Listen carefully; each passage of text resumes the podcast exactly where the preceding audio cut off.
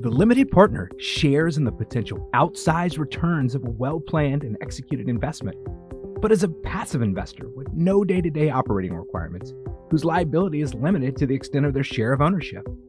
The limited partner has the maximum leverage on their most precious asset, their time.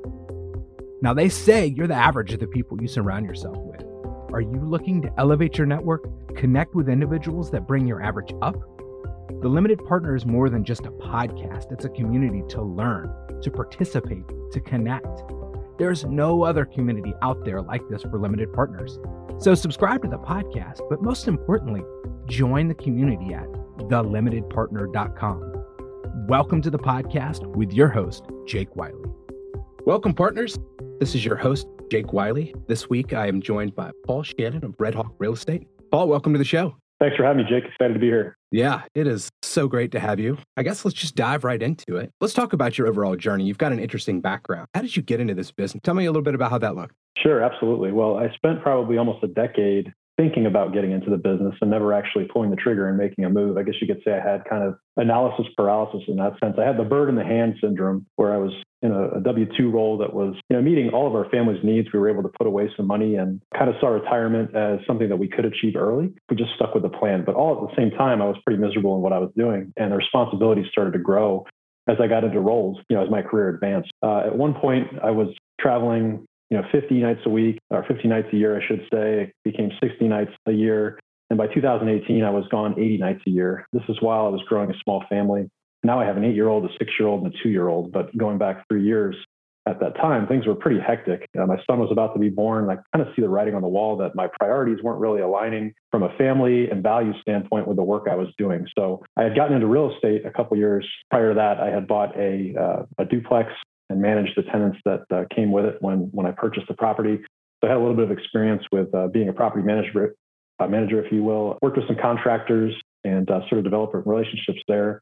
Shortly after that, I bought a house uh, from auction, and it was a, a, a, typical distressed property that needed quite a bit of work. So uh, I had a contractor there. We fixed the house up, we rented it out, and I was able to refinance it and get all of my money out of that deal. That was kind of the deal that gave me the confidence to move forward and take a chance on myself, if you will. At that point, you know, I only had a few properties under my belt, but I saw scalability in both the relationships I was building as well as uh, in the process I was creating. And really, it was more about just, hey, if I spend more time doing this, if I dedicate my entire uh, professional life to building a business here, the fear of failure started to kind of drip away. So that's when I jumped in full time. Since then, that was in 2019, done about 70 transactions, single family homes, small multifamily. We've fixed and flipped. We've uh, kept some as uh, rental properties. We've sold some turnkey to other investors, bought a 40 unit apartment building that we repositioned and are in the process of refinancing right now. And I'm also a limited partner in multifamily syndications industrial syndications, and ATM fund as well. And I'm looking to allocate into, into some other asset classes. So kind of spread out all over the place. So I'm an active and a passive investor and I see benefits to both. But what I love about passive investing is that it's really mailbox money, right? I mean, it's you kind of research the sponsor, the market, the asset class, and once you're comfortable with those things and uh, you wire your funds, you're pretty much in the back seat. But uh, every month or every quarter, you're going to get those distribution checks and uh, it's it's pretty easy money from that standpoint. That's a great story. I'd love to dive in a little bit more on what was the trigger. How did you get into that first, right? Because that's the one that changes everything. From a, a limited partner standpoint, just into real estate, because right, you were working full time, you got into it, and like, but something something was a trigger for that first deal. Well, it goes back to what I was talking about earlier about you know kind of realizing that my priorities weren't aligning with you know my professional priorities weren't aligned with my values, and I wanted to live a life where I could choose where I spent my time. Uh, I wanted to choose a life where you know, if I had a family event going on or friends were getting together, I could put that as my first priority versus work. My work at that time was very demanding. It pretty much came above everything else. As I would continuously wake up and, and not be excited about the day to come, there was just this burning desire inside of me to, to take a chance on myself. That entrepreneurial spirit just started getting bigger and bigger and bigger. And, and to the point where it got so rough that the how should I phrase this? The biggest risk was not ch- taking a chance on myself at that point. It wasn't leaving my company and starting something new and failing. The biggest risk was staying with what I was doing and looking back 20 or 30 years from a future standpoint, looking back on life at that point and saying, man, I wish I would have done this. I wish I would have tried.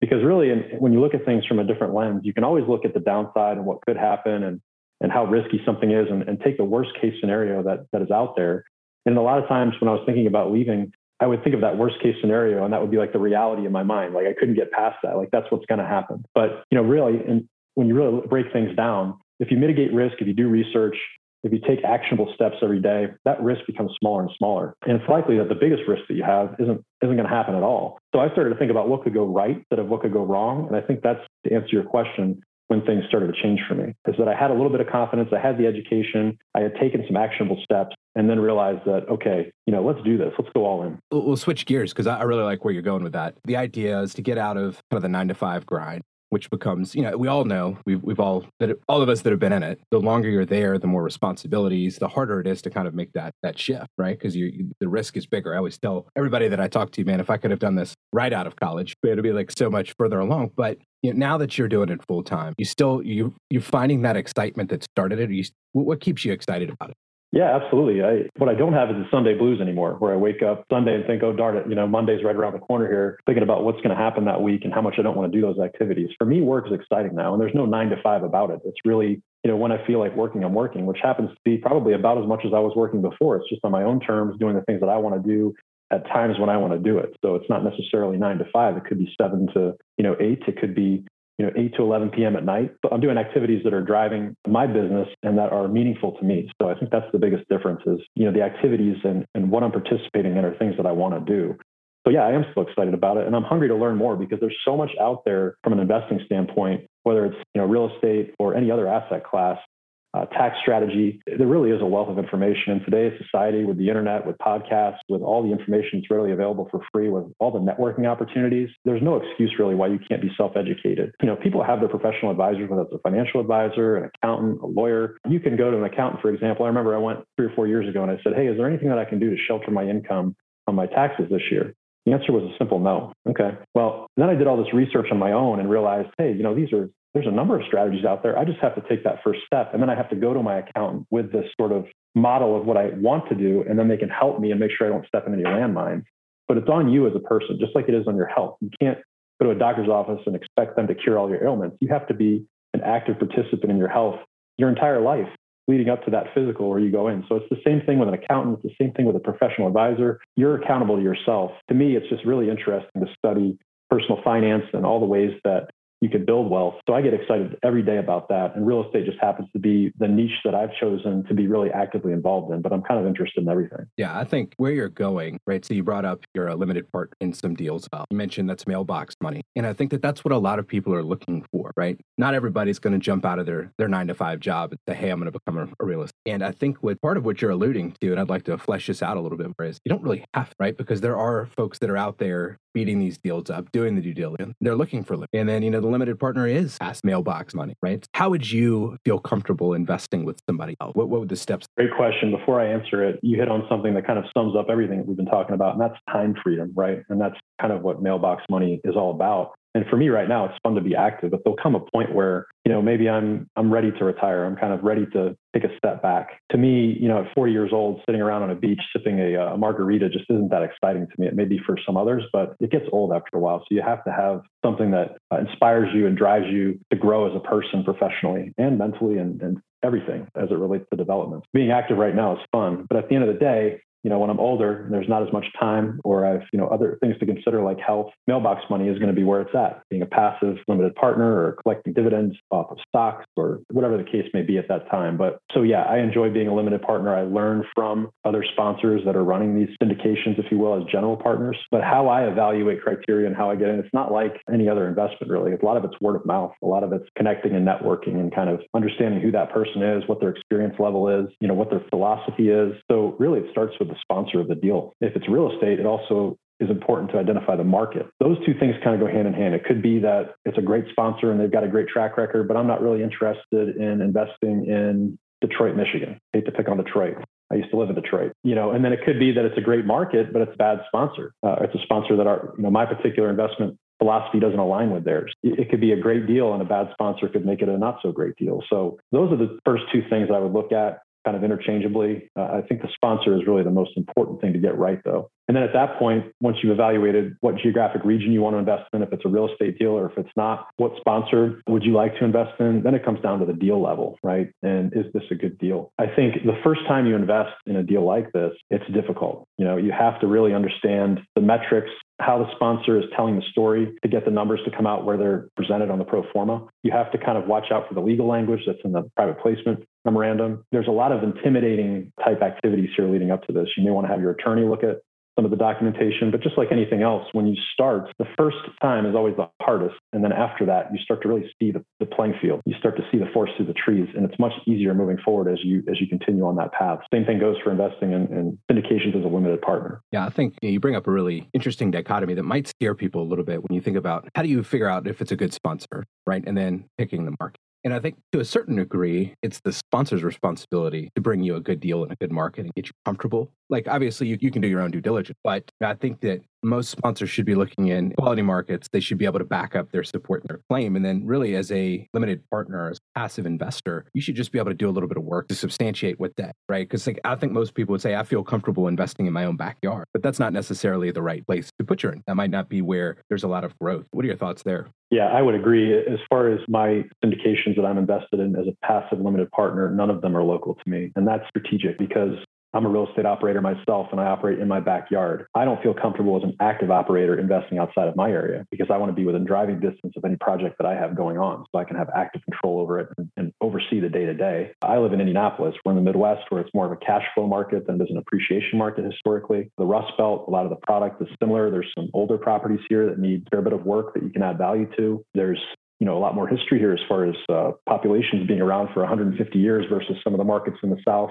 are you know relatively new or, or, really growing. So a lot of the properties are new down there. You have more development going on, et cetera, et cetera. So for me, investing locally didn't make sense. I wanted to diversify away from myself as an operator but I also wanted to diversify into some of the markets that have different characteristics than my own. Like in the South, for example, where you have population movement, you have demographics that are very supportive of rent growth. Uh, you have jobs being created down there, and you know they're more desirable places to live from a uh, weather and everything else standpoint. So to me, that made sense. Like if I'm going to go after this mailbox money, I'm going to go somewhere where I can't get that money actively myself, where it's very difficult to do so. You know, running my own business. That's kind of how I looked at it. You bring up an interesting point there too. So if you're looking at evaluating a sponsor, do you want them local? Well, well, because you know my, the markets that I was selecting, I'm invested in Greenville, South Carolina, Raleigh, North Carolina, Tampa, Florida, Tucson, Arizona, San Antonio, Texas. That wasn't the reality for me. Uh, would I like to know them personally and have a handshake and a look in the eye when we sign the deal? Sure, that'd be nice. Uh, but it's not necessarily the most important thing to me because I, I think being geographically concentrated right here would, would be too much of a risk. I would have a lack of diversification in my real estate portfolio where I've got about half of my equity right now tied up in my own deals locally and then another half allocated to these limited partner deals. To me, that was the most important thing. And that kind of goes back to how I look at deals. First,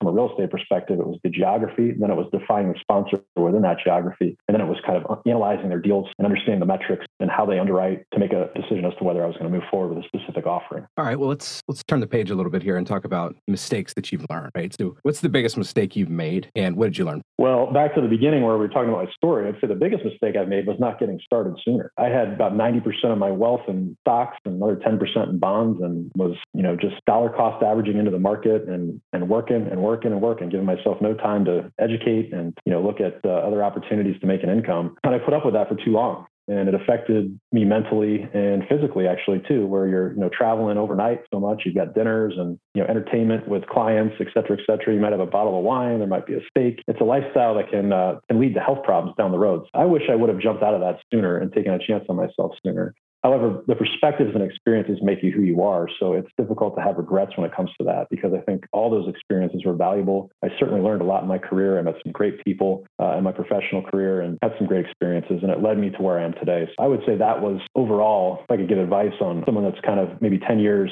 younger that is looking at their career and saying, Hey, I wish I could get out of this. What do I need to do? I'd say educate at a baseline, read some books, talk to some advisors, talk to some mentors, find people that are where you want to be 10, 20 years out and hang out with them, buy them some coffee. But at a certain point, you have to take action. Nobody's going to do that for you. What I didn't do was take action soon enough. I kept reading books. I kept meeting for coffee. I kept doing this and that, and the other thing, except for actually doing something that was going to uh, lead me in that uh, that next direction. That's kind of what I think was the biggest mistake from an actual investing standpoint. Any specific investment, you know, I've bought some older homes that have had a fair bit of work to do on them, and you know, there's always surprises. So, from the active investing standpoint side, thinking that you can actually nail a budget every single time. And what I found is that you can get pretty close, but every house has a story, and uh, you're not going to know until you really get in there to figure it out. Holding back adequate reserves to be able to handle kind of anything that happens. And that could go and apply to being a limited partner as well. You have the potential for a capital call. You know, deals might not work out or mature when you think they might. Just always having cash reserves, I think, is something that uh, is helpful and will keep you out, out of a lot of trouble. Yeah, there's a little bit to unpack there, but I think that one, when you learn some lessons the hard way,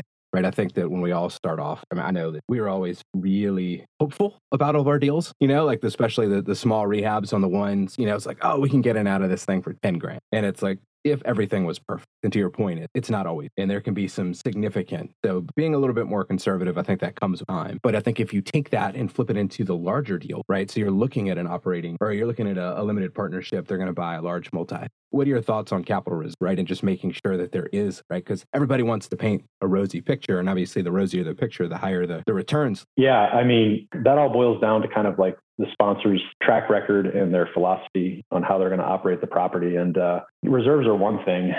Charlie Munger, a great investing mind, always used, if he could boil down, I think his phrase was, if he could boil down investing to one phrase, it was margin of safety. And to me, if you look at holistically at any offering or investment, that is a critical component of it is what is the margin of safety? And what I'm seeing right now in a ultra liquid environment is that people are chasing hard assets and real estate falls into that category because everyone's worried about inflation and where we're going and, and, the bond market and where can we get some income. And, and real estate has really attracted quite a bit of that capital. And I think it will continue to do so, but it's also become ultra competitive uh, on the acquisition side with general partners. So, and I think a lot of them realize that they can raise capital relatively easily. Uh, they make fees when they do that, whether it be you know the acquisition fee or the asset management fee. This is the income that they're living off of, with the hope that one day there's a large disposition, you know, they promote. So I think the one thing to watch out for is that the interests of the limited partners are aligned with the general partners. And they're not working just for the fees and for the upside potential that they hope happen. Because right now, if you tear down some of the underwriting, there's some rent growth assumptions that go out into the future that are, are fairly aggressive. There's some that are underwriting reversion cap rates. They're basically anticipating interest rates today will stay the same as they will when they go to sell or refinance the property, which I find to be highly unlikely if we're in a three to five year hold pattern. Not to scare anyone away with that type of information. But I think that's all the more important reason to find operators that have been around the block a little bit, that have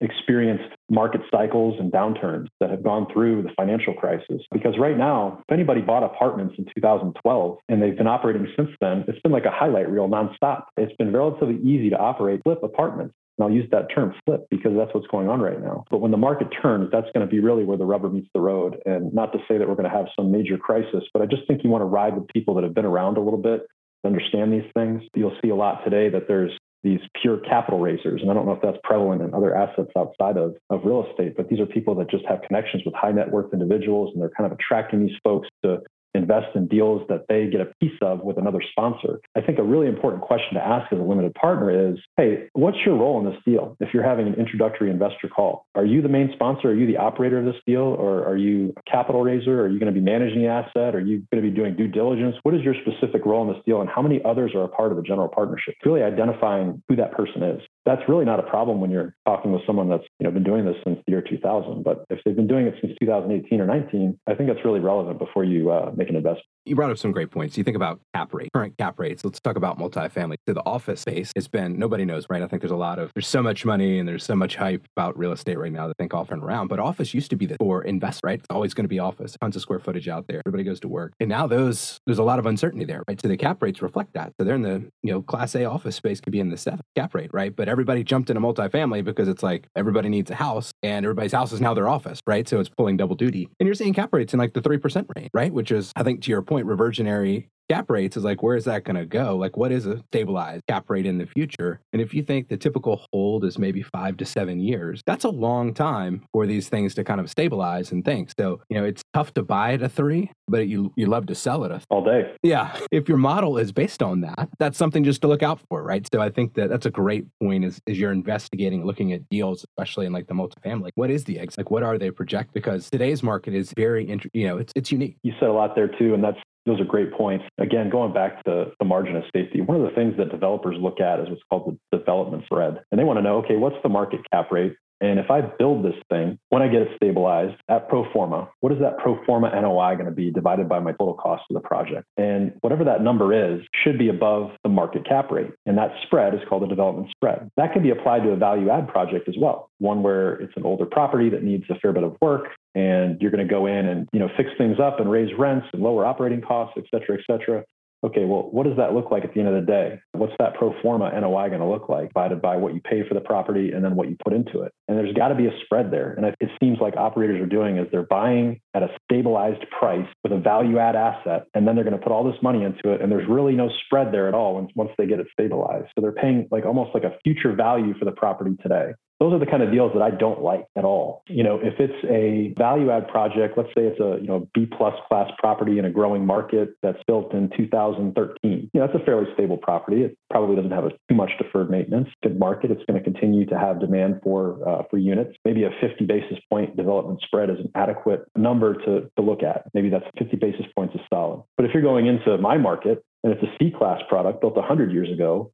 is very unstable and you apply that same 50 basis point metric to that type of a product, that's a terrible deal. You know, you got to have to look at things like if I'm going to put all this money into it or if there's really a value add potential here, and that might be the most overused term in multifamily investing and maybe all of real estate right now. If it really is truly a value add, what is the value? Is the work that you're going to put into it worth it at the end of the day? Are you actually stabilizing the property where your efforts are going to lead to a reward for you as the sponsor or you as the limited partner or you as the operator? As otherwise it's not a very good deal. Uh, that's where you hear probably a lot of people are overpaying for properties because they're paying the stabilized price for a very unstable product. Those are great points. Well, on this show, we like to talk about giving back and thanks to people that have helped us get where we are, right? Because you alluded to it in the beginning, there's a lot of people that are willing to help, a lot of pave this road. Who has helped you along the way that you'd like to give a shout out? Oh boy, I mean, that's a great question. Well, I mean, without the support of my family and my wife, take a leap from steady, uh, well-paying career to jumping into entrepreneurship and really having, you know, very limited resources at that time. Couldn't have done it without her, the support of, of all my family. So I think that's probably the most critical piece to me. Finally, getting over the hump and having the confidence to believe in myself. That may not be the, the quantitative answer that you're looking for, but I would say that's a big one. And from a professional standpoint, you know, everybody's had mentors along the way. I think it's important to have solid mentors every stage of your career, whether you're, you know, kingpin or you're just starting out. You know, there's always somebody that's a step ahead of you. And it's not worth comparing yourself all the time to people that are are one step ahead because that's not fair to yourself. That's not a good way to live. If you can provide value to those people, they're going to give it back to you, you know, tenfold. So I, I found that I've had multiple mentors in my life, and for me now, it's about giving back as much as it's receiving. Uh, I love to connect with investors that are just starting out in their journey and are kind of going through the process of getting over that hurdle. Maybe they don't know how to connect the dots on, you know, how to leave their W two behind and, and, get into real estate like I've done. So uh, whether that's budgeting or you know how you look at your finances or tax strategy or how you acquire properties and who to connect with, who to network with, uh, any of those things. I provide some coaching people in that position. So uh, I really enjoy giving back as much as I benefited from giving when I was in my younger years and just kind of learning. That's awesome. Well, Paul, thank you. Uh, to the partners out there, we'll have Paul's contact information in the show notes. But Paul, thank you for joining us, and this has been a great episode. I hope you've enjoyed this episode of the Limited Partner Podcast please subscribe and leave a review. If there's any reason you wouldn't leave us a five star review, please email me directly at jw at jakewiley.com. Your feedback is always appreciated. Now, the show is just the tip of the iceberg in terms of the limited partner community. It's a community where limited partners can come together, learn about what best in class looks like, opportunities, and most importantly, a place to connect. There is nothing out there like this. So head over to thelimitedpartner.com and sign up. We'll see you next time.